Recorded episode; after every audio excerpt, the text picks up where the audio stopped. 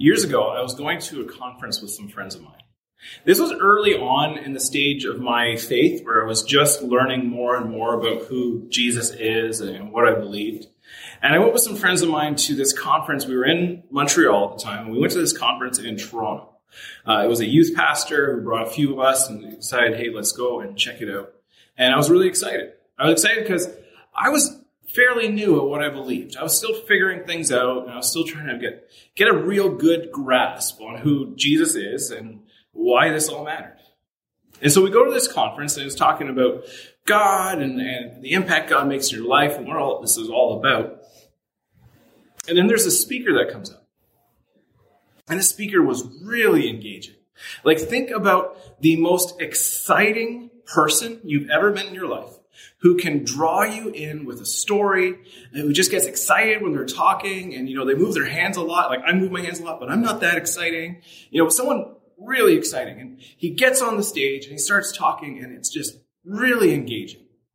And he starts to do this thing where there's a piano player on the stage and he's playing like the piano kind of in the ambiance in the background, more of a, I guess, pads and then a piano more keyboardish, you know? And there's this beautiful ambiance kind of happening and he's, as he's talking and he's really drawing you in. And he's talking about how the Bible should make a difference in your life if you follow Jesus. And me being a newer believer, I'm listening to him. I'm going, okay, I want to understand this. I want to understand more about the Bible. I want to know what it's all about. I want to know why this makes a difference. And I want to know what to do with it. I've just gotten one of my first Bibles and you know, I read it, but I don't really know what's going on. So this is, this was great. So he keeps going. He's getting more exciting. And he kind of gets to this low point in this message, and then he starts to get all hyped up again, and the music is going. And he says this one thing that stuck with me forever. He gets talking. He says, "You know what the Bible is?" He says, "Do you know what the Bible is? Do you know what the Bible is?" It is basic instructions before leaving Earth. And everyone's all excited. You hear people saying amen. And my friends are like, yeah, that's so good. And I'm sitting there, fairly new in, in what I believe. And I start thinking about that. I say, really? Is that what the Bible is? Because if that's what the Bible is, why would I want to read it? Why? What good would it really be if it's just an instruction manual for my time here on earth? That sounds incredibly boring. I mean, even when I get furniture from IKEA and the only instructions I have are pictures, I don't follow instructions. This isn't very enticing to me. So I started thinking about that statement. Basic instructions before leaving earth.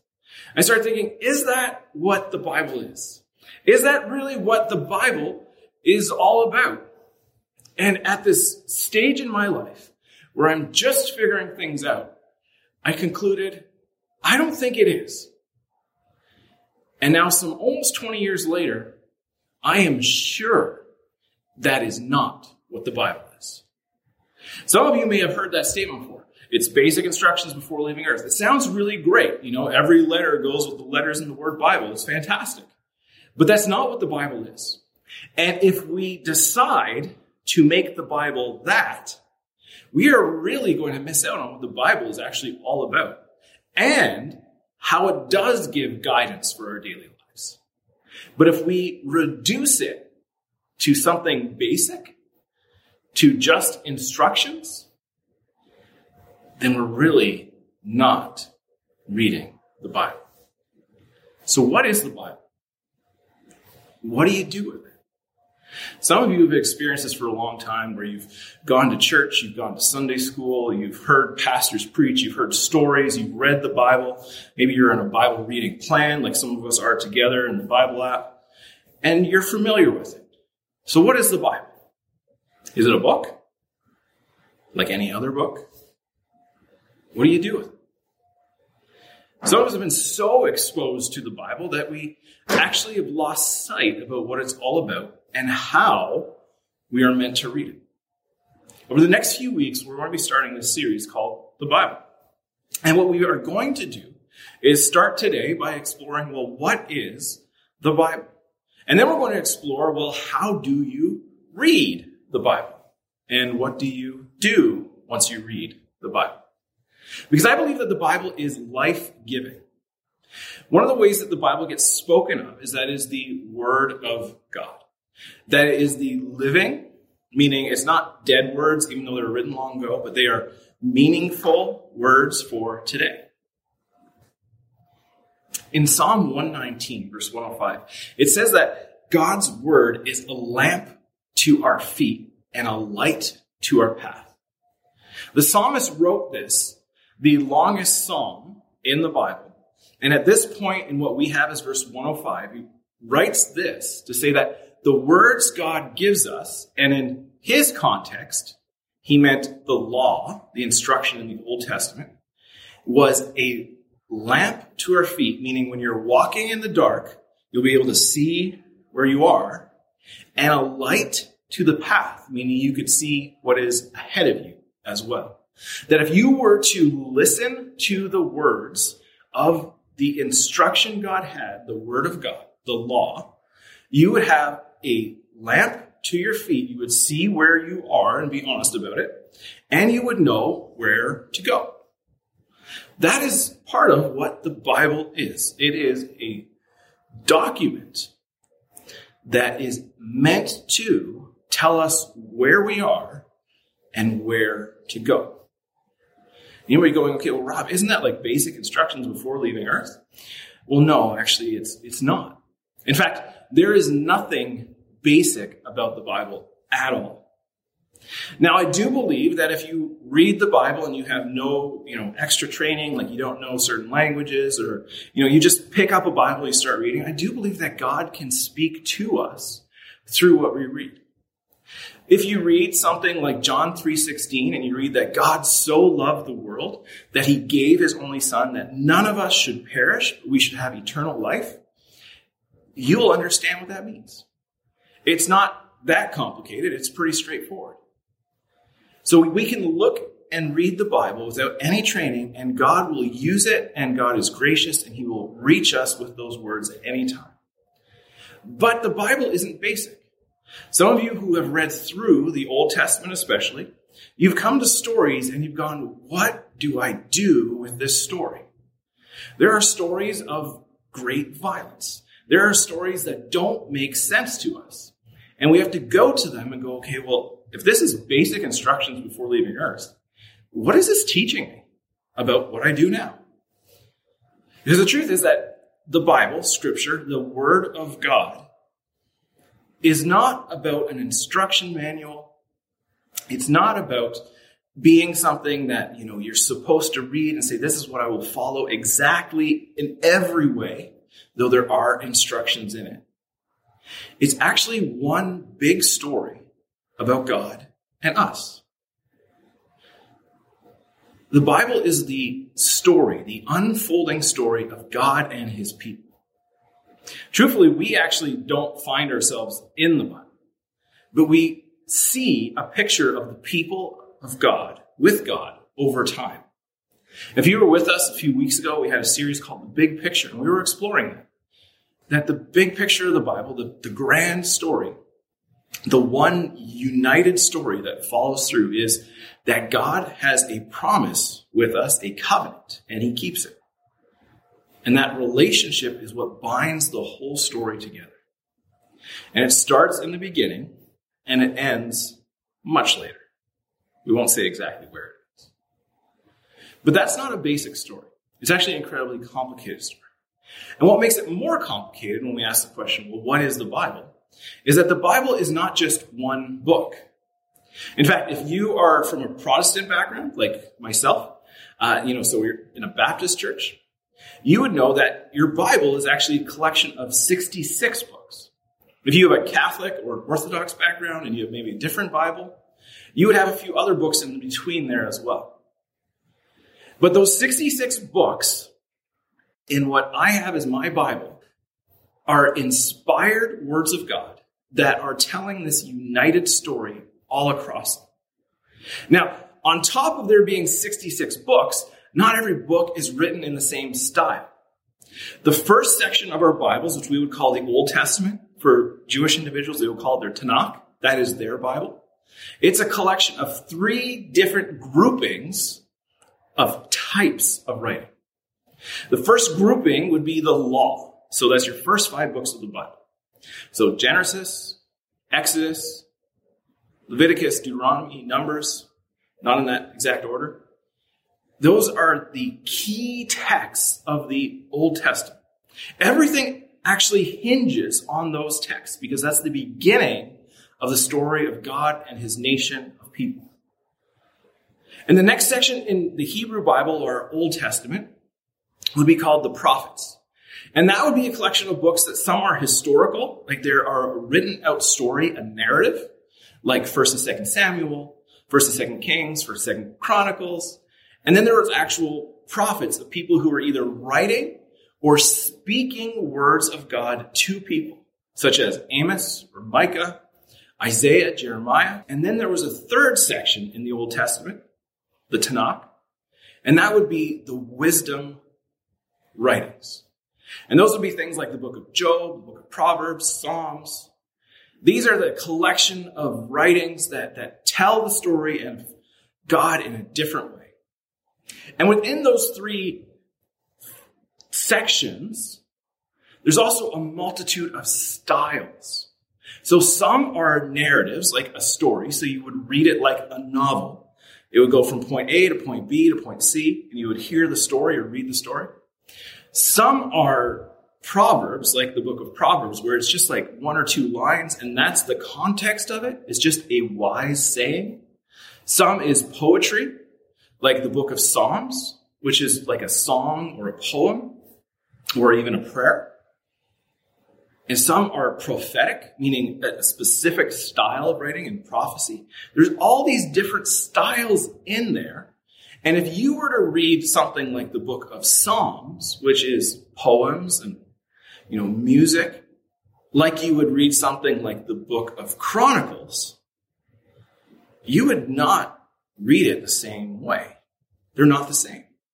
So if you try to read a narrative, a story, like you would read a poem, or if you try to read a poem like you would read a proverb or a story, you'd be missing the point of what is actually there. So in the Old Testament, there's a multitude of styles and there's a multitude of sections. But again, they are telling one big story. So sometimes it is people's lives acting out, things are happening, and it's the story of God interacting with them, or sometimes their lack of interaction with God. And sometimes it's people reflecting on their relationship with God, like in the Psalms. And sometimes it's just instruction on how to live, like in the laws or in Proverbs, of wise statements of how to get the most out of it. So in the Old Testament, there's this multitude of styles, this multitude of sections, and that Old Testament has existed for a long time. Now, there are many authors in the Old Testament, and it spans thousands of years.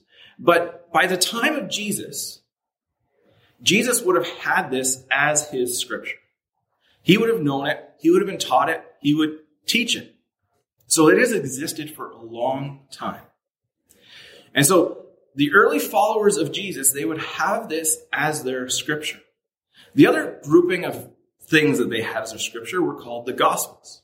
So in the New Testament, we have a section, four books, Matthew, Mark, Luke, and John, that are the Gospels. And those are accounts, sometimes first-hand accounts, like an eyewitness account. Sometimes they are second-hand accounts, like someone asks someone to tell them about it, of what the life of Jesus was like and what was going on.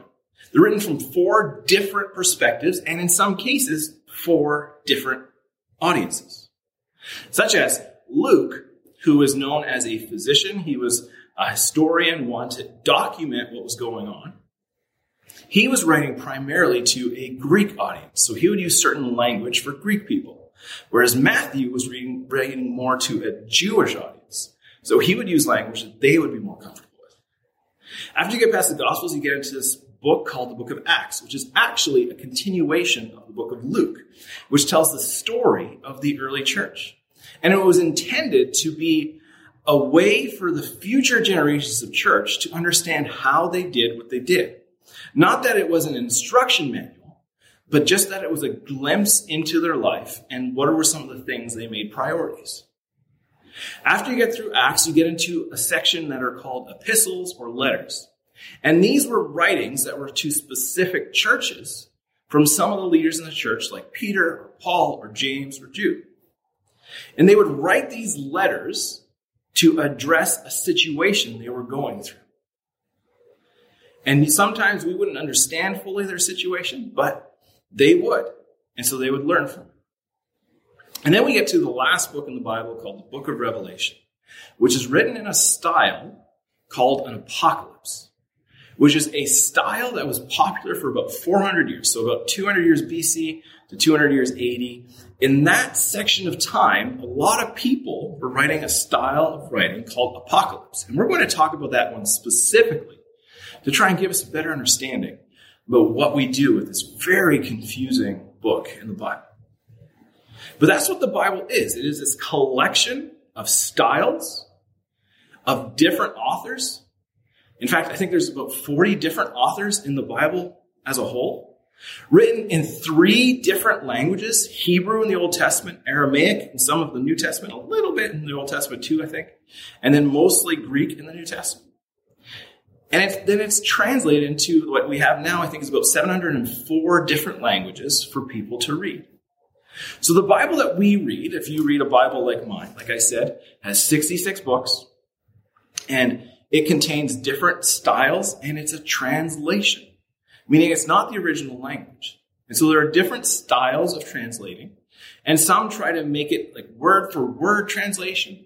Sometimes some try to do it so it's more like a, the idea of the text comes out, so it's more readable. There are a variety of different ways to translate it. And when we read them, it is not exactly what they had at their time when it was written to them. But it is useful.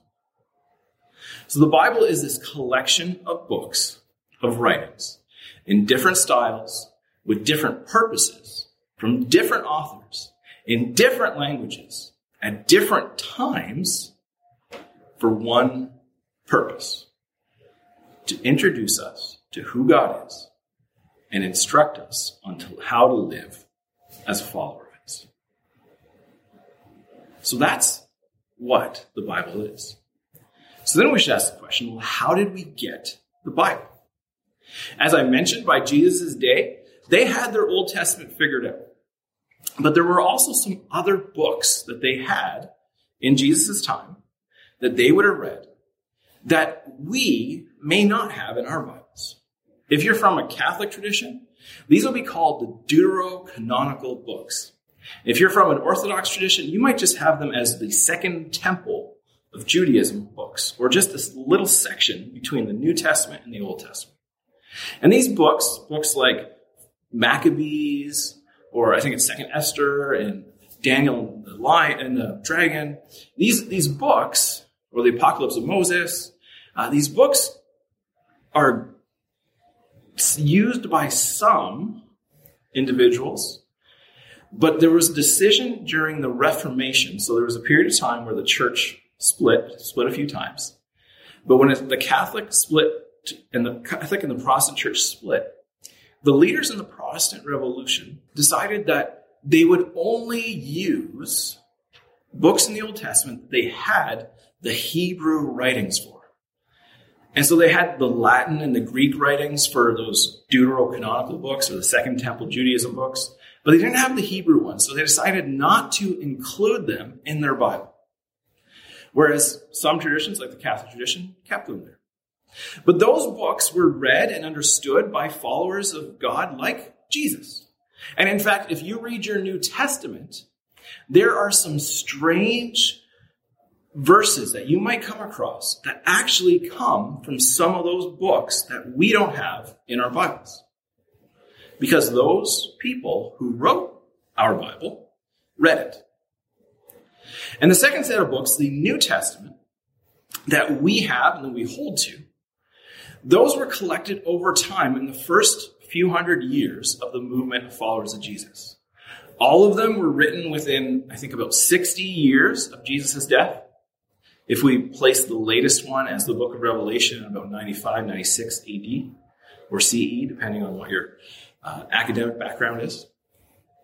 And these documents were written over time for purposes so that people would know who Jesus is and then know how to be the church that follows Jesus. That's what I get in the letters.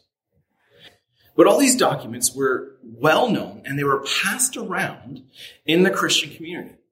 If a letter was written to the church in Philippi, it would also go to neighboring churches as well. Even though it was written to address issues in Philippi, like Philippians, that letter would find its way to Colossae, would find its way into Laodicea, would find its way in all different places at times. So everybody was learning at the same time on how to be the church. And while the early church had used all these documents, they were not formally put together until a few hundred years later where they decided, okay, we need to formally decide what we have as the Bible. And so it took some time, but eventually they compiled everything and they decided through a very difficult process of prayer, of historical reflection, to be selective to only include books that had eyewitness evidence and were written within a certain amount of time after the death of Jesus. So some of you might be familiar of some other books that people say are part of the Bible, like the Gospel of Mary or the Gospel of Thomas.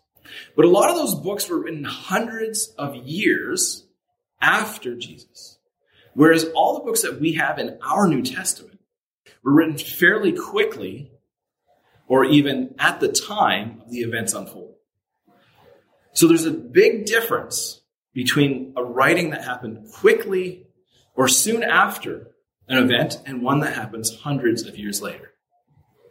And so our Bible, this collection of different books in different languages and different styles with different authors telling this one united story is a gift to us to understand who is the author of that story, which is God.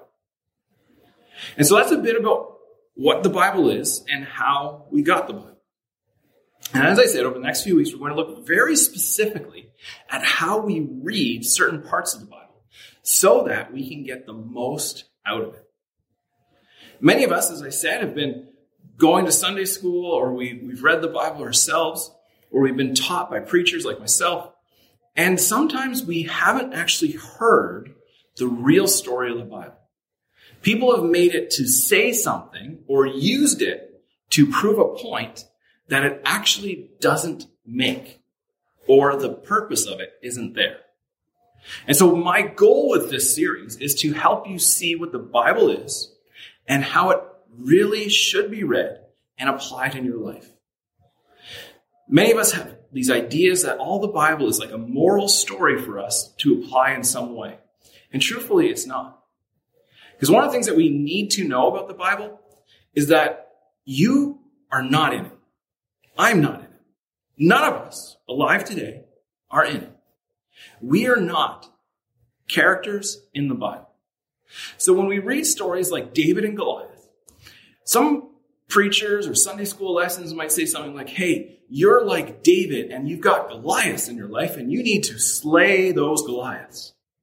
That's not the point of David and Goliath. And in fact, you're not there. And the hero of the story actually isn't David, but it's God. Or you might hear things like, if you just open the Bible, it'll speak to you. And that might be true. You might be able to be going through something and flip the Bible open and just point the finger and find something there that God has for you. Like where I just pointed my finger and I'm pausing because it's actually not a very good one is in Hosea chapter 2 verse 10. I will let you read that one for yourself. But if I were to say, hey, this, you know, God, I need something from you, and I open my Bible and I end up there, I might try to make it say something it doesn't say. And I might really not understand what God's actually saying in this very challenging book called Hosea. So the Bible isn't about me. That's what I'm trying to tell you. It never has been and never will be. But the Bible is for your use. It's not written to you, but it's written for your use. For your use to understand who God is and what it means to follow Jesus. And so when we begin exploring what the Bible is and how to read it, we're going to be doing what Jesus invites us to do in Luke chapter 11, verse 28, where he says, blessed are those that hear the word of God and follow it. We're not meant to just hear and think it's about us. We're meant to know it's about God and how we follow it. The main subject of the Bible is not us, it's God. And so my prayer over the next few weeks is as we begin exploring how to read the Bible together, we'll be able to open our minds and our hearts to what God has for us in His words. As He inspired people to write them long ago for specific situations that sometimes are like the situations we're in today and sometimes are not, they still serve to point us to the God who is with us and who loves us. And I pray that it will help you to allow the Bible to speak into your life on a regular basis. So I want to invite you to start reading your Bible. Maybe it's for the first time, or maybe it's for the first time in a long time, or maybe it's something you do all the time. Wherever you are in your journey of figuring out who you are and who God is and what your relationship is, I want to encourage you to start reading the Bible. And I want to encourage you to start reading the Gospel of Mark. The Gospel of Mark is the shortest story about Jesus. It moves quickly and it gives you some key highlights on who he is, who he interacted with, and what he said. So I want to challenge you this week to read that in its fullness. Whether you sit down for about 45 minutes one day or you just take five to 10 minutes once, once a day to just read a few chapters and be open to what it might be saying. And as you read it, understand that it is a story that's unfolding. And as you understand that it's a story, I pray that you allow God to speak through that story to be a lamp to your feet and a light to your path. Let's pray. God, I thank you that you have spoken to us in Scripture. That long, long ago, you inspired many men and maybe even women to write down these words that tell us the story of you and the story of your people and can help be a lamp to our feet to tell us where we are and a light to our path to show us where to go. I pray for us, those of us who maybe had a long history of reading the Bible, that we feel like we've actually read it all and we know it all, and nothing is there that we haven't learned before. I pray that we open our hearts and our minds to you, Holy Spirit, because as you are the one who inspired, you are also the one who helps us understand. Holy Spirit, guide us as we read our Bibles this week, as we try to see what you have to say to us to be a lamp to our feet and a light to our path, which should be leading us to you, Jesus, to understand the great sacrifice that was made for us, the forgiveness of our sins through your death and resurrection on the cross, and the opportunity for life in all of its fullness. As we know where we are, and we know who we are, and we follow you by reading your word. And I pray this in Jesus' name. Amen.